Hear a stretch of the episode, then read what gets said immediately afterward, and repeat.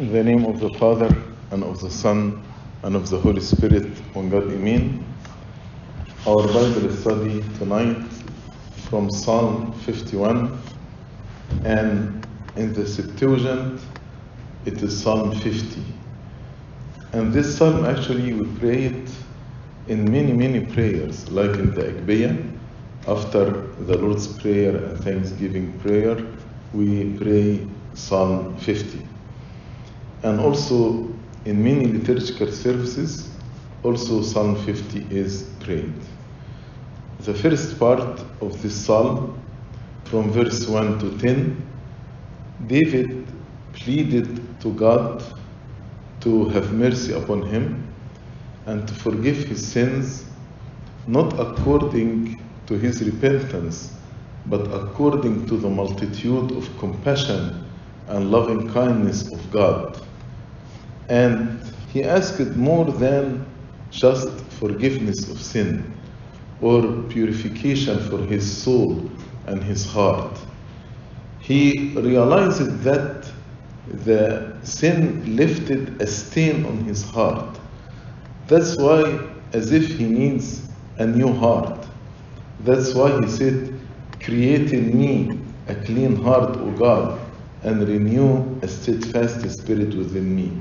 Create in me. He needs God to create a new heart and to renew steadfast spirit within him. We start tonight from verse 11.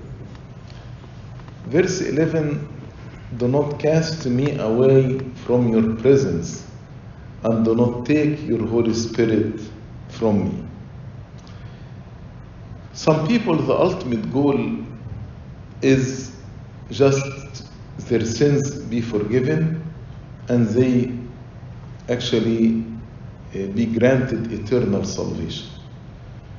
But David has a goal beyond eternal salvation and a goal beyond forgiveness of sin, which should be the goal of each one of us the unity with God, the oneness with God, relationship with God.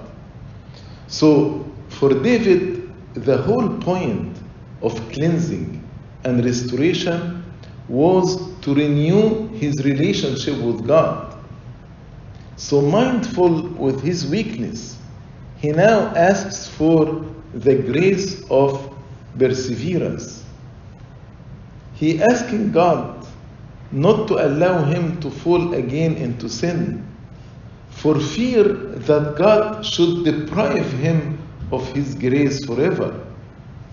Do not cast me away from your presence, and do not take your Holy Spirit away from me.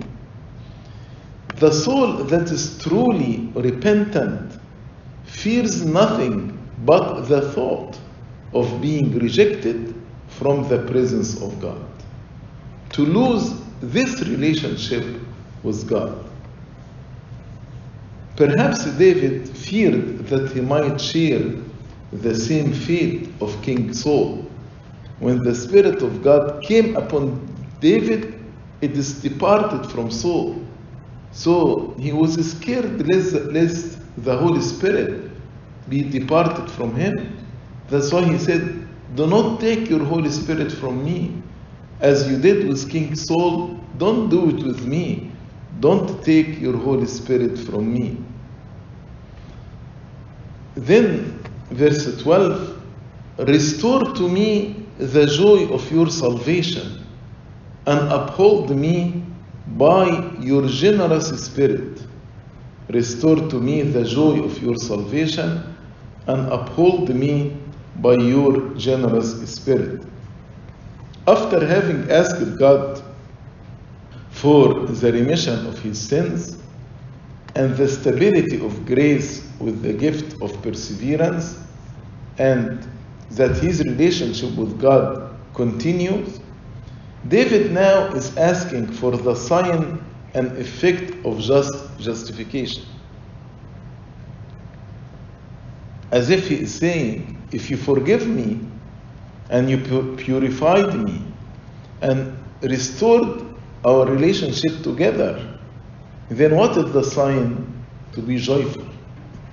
So he's asking God to give him back that joy, which was his when he was conscious of God's favor and felt that he was, God was his strength and his salvation.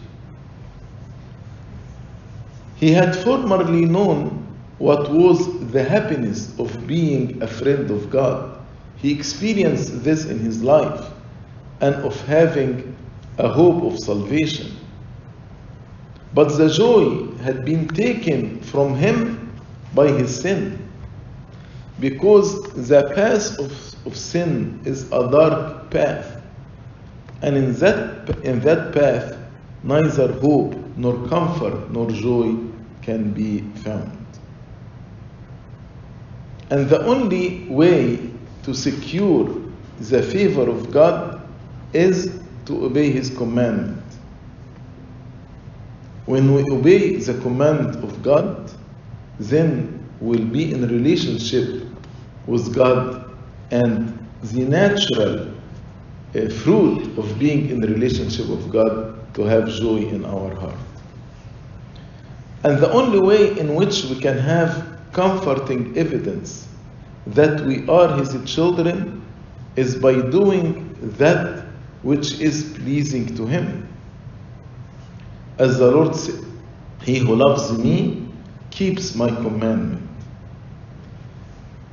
No one but God can give back this joy which follows forgiveness and purity. In the second part of this verse, he said, Uphold me by your generous spirit. Uphold means sustain me, support me, keep me from falling by your generous spirit. Again, this expresses David's confidence in God for his future, as if he is saying to God, If you support me and sustain me by your generous spirit, then I will not fall again. So, in the dark days before this confession of sin, David was not able to teach who were far from God. How can I teach people who are far from God while I am defiled by sin? I'm not purified, my sins are not forgiven. That is why in uh, other translation it is not uphold me by generous spirit but لكن في العربي وبروح رئاسي أعضدني أو بروح مدبر أعضدني also according to the Septuagint it says uphold me with a directing spirit I uphold me with a directing spirit which means I can when you forgive me and purify me and we are back in relationship together, God and me, then when you give me a directing spirit, I can teach and can direct people.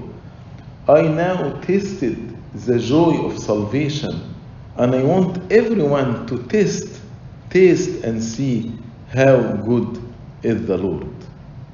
But if I don't experience the joy of salvation, how can I speak to others about it?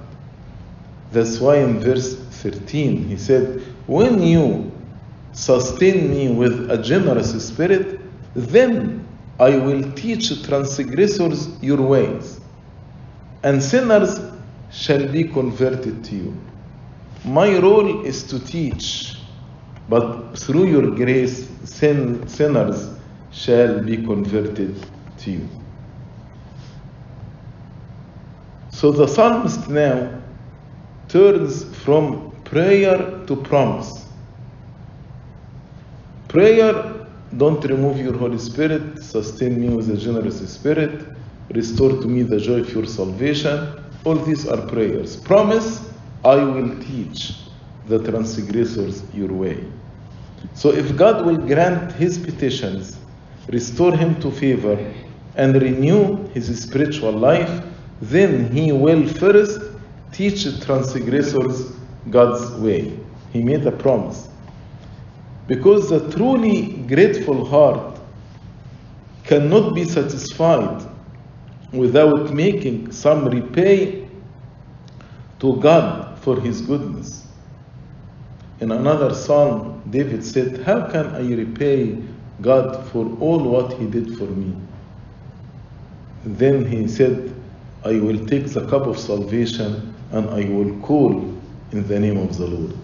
بماذا أكافئ الرب عن كل ما أعطاني علانية كأس الخلاص آخذ وباسم الرب أدعو So preaching should be a natural response, a sign of our gratefulness to God when we experience His forgiveness, His uh, uh, purification, and also restoring the relationship. And the most satisfactory payback is by deeds. I will teach, not just by words. I'm grateful to you, O Lord.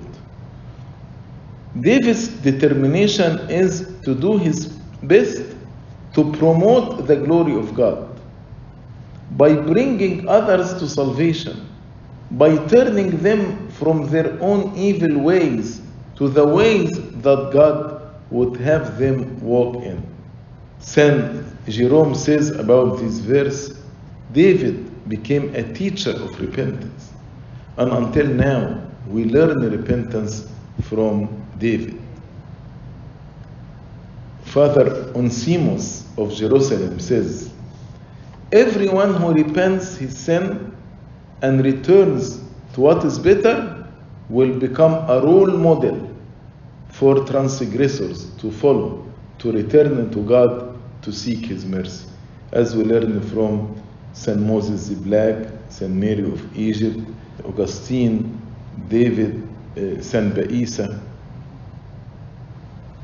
Verse 14 Deliver me from the guilt of bloodshed, O God, the God of my salvation, and my tongue shall sing aloud of your righteousness. David asking God to deliver him from the guilt of bloodshed because he had been the cause of the death of Uriah, but also of others people with him. So he killed many people. So he felt his hands are defiled by the blood of these people. And he felt guilty. That's why he told him, Deliver me from the guilt of bloodshed. David knew that with his guilt dealt with before God, he would again be able to sing aloud, that my mouth shall show forth your praise. So I need to be delivered from the guilt in order for my tongue to be able to sing aloud of the righteousness of God. Maybe the months that David spent before confessing his sins were silent from a spirit of true praise. David composed many psalms. Maybe the time from the murder and the adultery that he committed till Nathan rebuked him, during this time he couldn't compose one psalm. That's why he told him, Deliver me from the guilt of bloodshed. Then my mouth shall fo- show forth your praise. But here he said, Deliver me from the guilt of bloodshed, O God. Then he repeated again, O the God of my salvation. For to deliver from imminent danger is the province of a Savior. Only a Savior can deliver a person from imminent danger. So the psalmist knew that being God, he could forgive his sin, remove his guilt, free him from punishment, which no one else can do. That's why he called him God of my salvation. Since God is God of our salvation, then David had good reason to hope and believe that God can do all these things because he is a savior. If God is savior, then he can save me. He can forgive my sin, can remove my guilt, he can set me free from the punishment. Verse 15 O Lord, open my lips, and my mouth shall show forth your praise. So, David is asking God to remember his gracious promises and accomplish them, regardless of his unworthiness.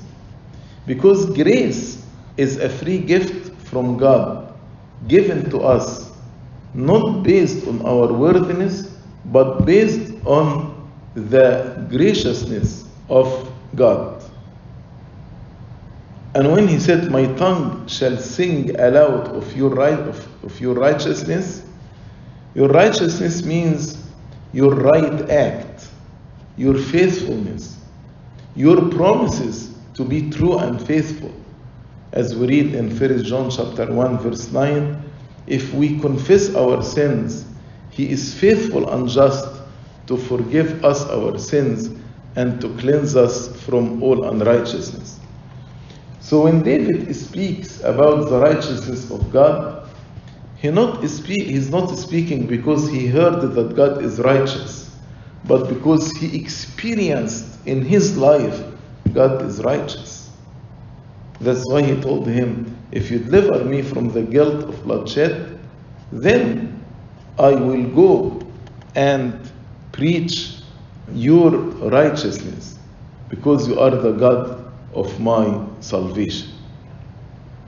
And the consequence of the perfect justification and salvation of the sinner is his lips, which were used to praise God before falling in sin, but were closed by sin through his absolution and forgiveness, should be opened again to praise and thank the Redeemer.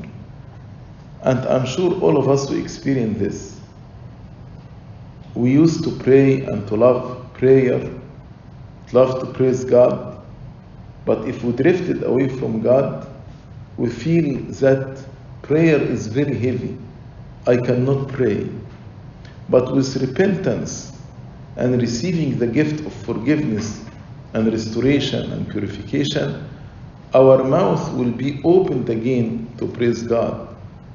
David felt his lips were closed. That's why he said, O Lord, open my lips. By forgiving and pardoning my sins and restoring my joy and confidence, God opened the lips of David. And when my lips will be opened, then my mouth shall show forth your praise by proclaiming his mercy and justice to everyone, not only to the present but to all future ages. Until now, we are speaking about the Psalms of David, in which he show us the praise of God.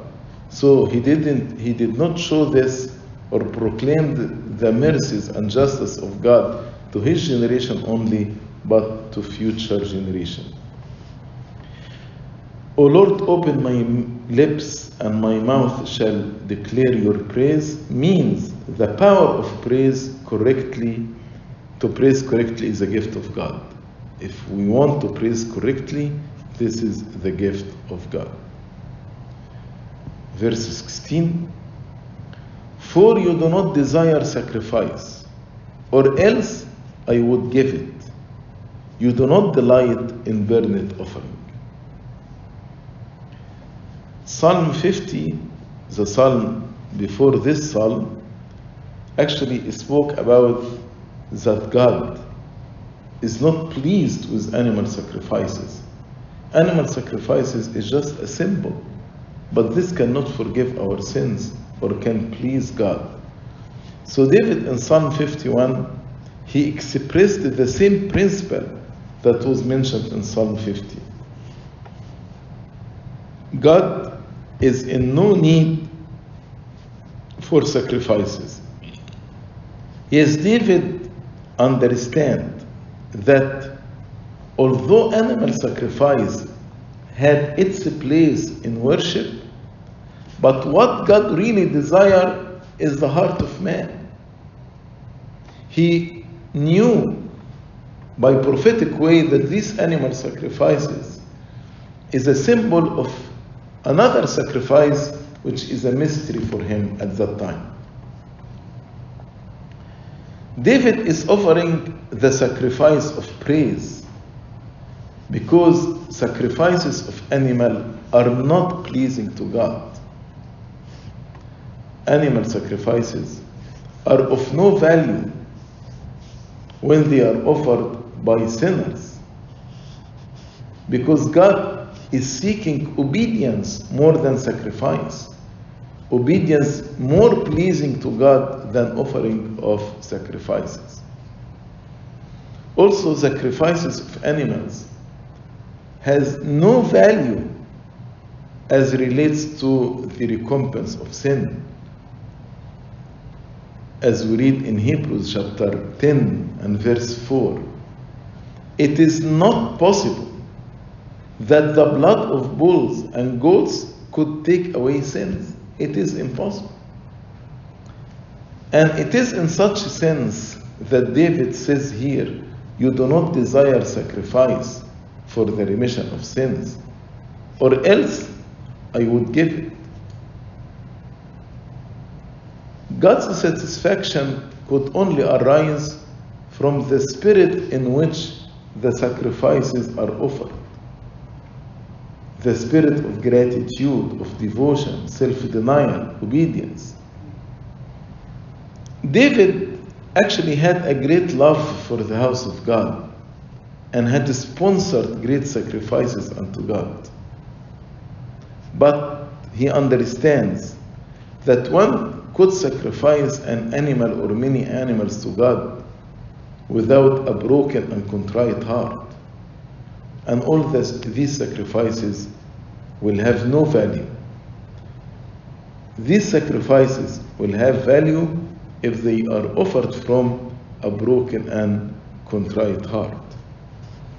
That's why he said, For you do not desire sacrifice, or else I would give it. You do not delight in burnt offering. Then he told us what is sacrifice. The sacrifices of God are a broken spirit, a broken and contrite heart. This, O God, you will not despise. So David recognized the emptiness of all that. And the value is in the broken spirit and the broken and contrite heart. David explains more fully how acceptable to God is the sacrifice of praise. When we praise God, what will make the sacrifice of praise acceptable before God? If this sacrifice comes from a broken and a contrite heart. When we acknowledging our own misery and acknowledge God's mercy, we will humble ourselves before the power of God, attributing all power, all honor, all glory to God, and humiliation and disgrace to ourselves. A broken and a contrite heart, these, O God, you will not despise. For God despises the proud, resists them, but to the humble who willingly submit to God, He always gives His grace. As we read in James chapter 4, God gives grace to the humble, but He resists the proud. Verse 18 Do good in your good pleasure to Zion, build the walls of Jerusalem. Then you shall be pleased with the sacrifices of righteousness, with burnt offering and whole burnt offering. Then they shall offer bulls on your altar. From verse 1 to 17, actually, David was praying about himself. But it is characteristic of David to pass from prayer for himself to prayer for the people committed to him, his congregation. He's a king. And especially to do so at or near the end of the psalm. So, toward the end of the psalm, he started to pray for his people, for his city. David was sensible of the wrong he had done to Judah and Jerusalem by his sin. David realized that his sin may have negative influence on his congregation. And he closely connects and identifies the people with their capital city. So when he says, Do good, O Lord, to Zion, he's not speaking about Zion as a city, but the people who live in Zion. So he connects and identifies people with their capital city. So in verse 18, he prays that God would do his good pleasure with particular favor and grace he bore to that place which he had chosen to put his name there. God actually chose Zion to be his city, city of God. And there the, build, the temple would be built. And there his name will be put. That's why when David told him, Do your good pleasure to Zion, as if he is reminding God with his promises. You give grace to this place and you choose to put your name there. Do good in your good pleasure to Zion. Build the walls of Jerusalem. But at that time, the walls of Jerusalem were not broken. So, what did he mean by build the walls of Jerusalem?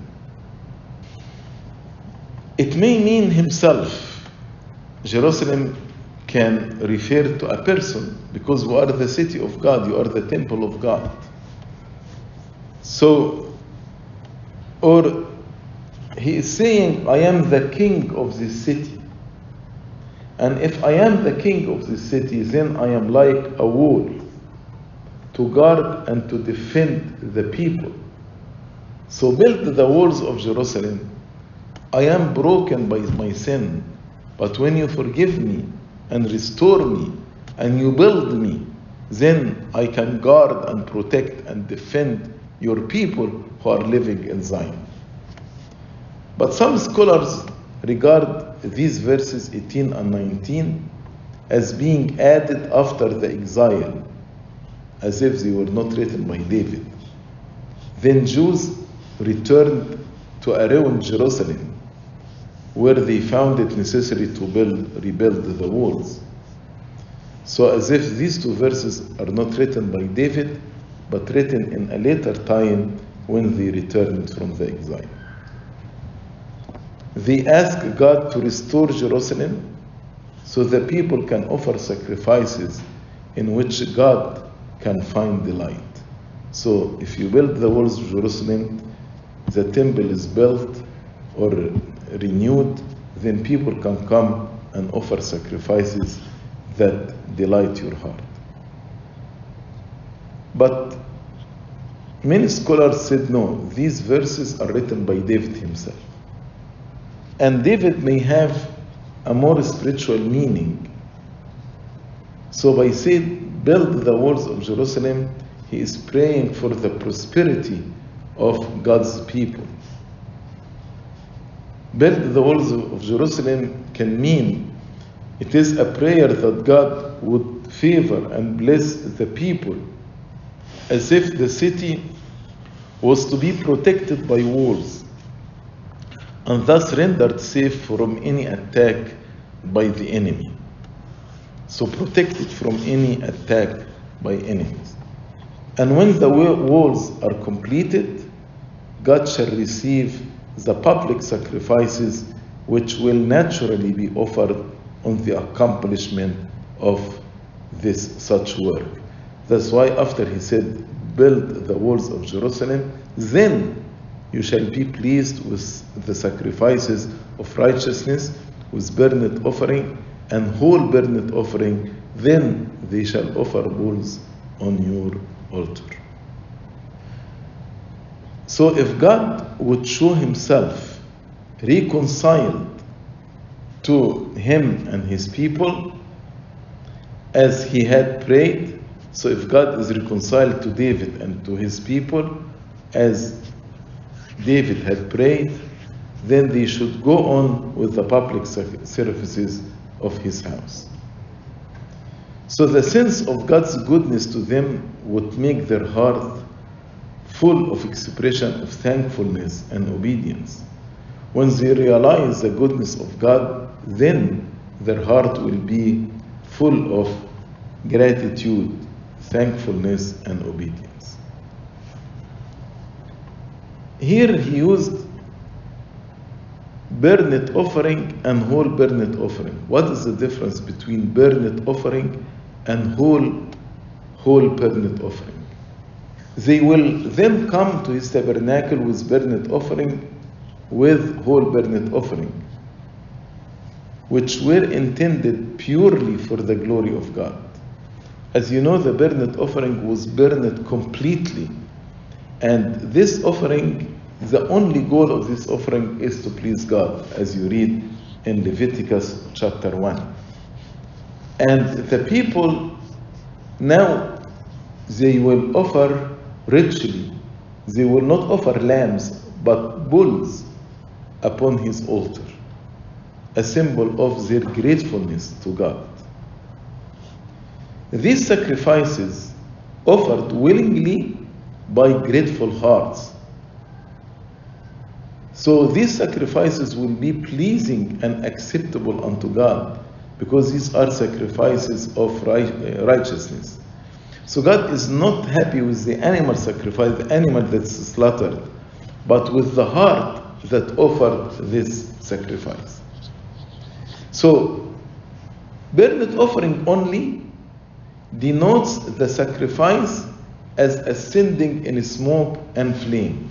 When they burn, when they burn the sacrifice, first smoke and flame go to heaven.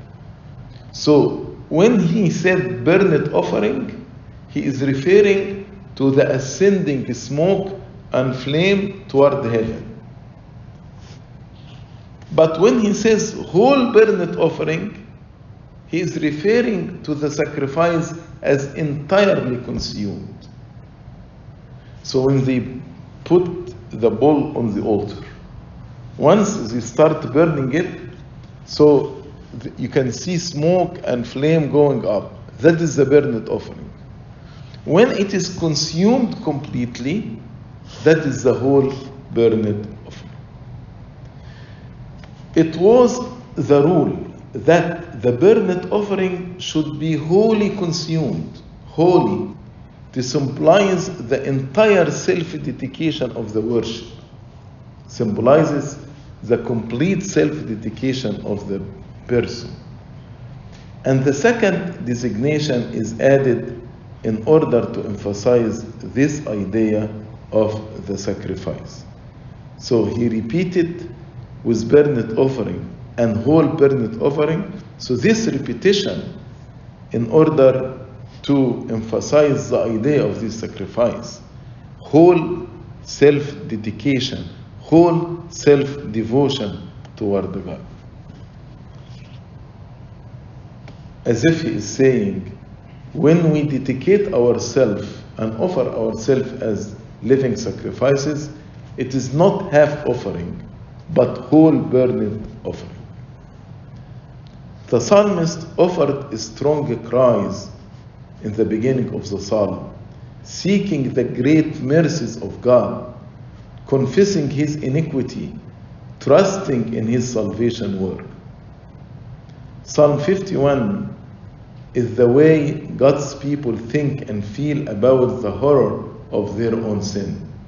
this psalm reflects and explains the horror of sin.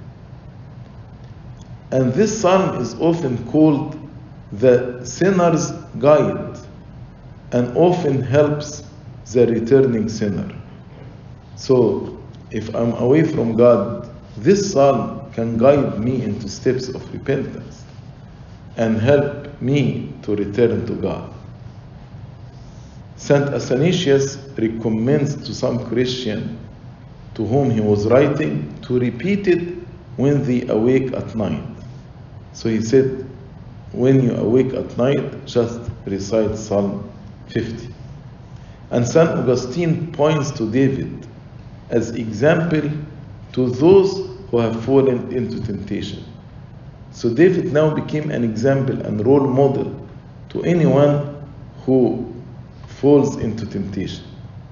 St. Augustine said, Listen to David crying out and cry out with him. Listen to David groaning and groan too. Listen to David weeping and add your tears to his. Listen to David corrected by God and share his joy. If sin could not be denied access to you, meaning if I am tempted and I fall or I fell in sin, let the hope of forgiveness not be debarred. So, if you fall in sin, don't lose hope. And this psalm is an example of the hope of salvation and restoration and purification that God granted His people. This actually concludes Psalm 51. Glory be to God forever and ever. Amen.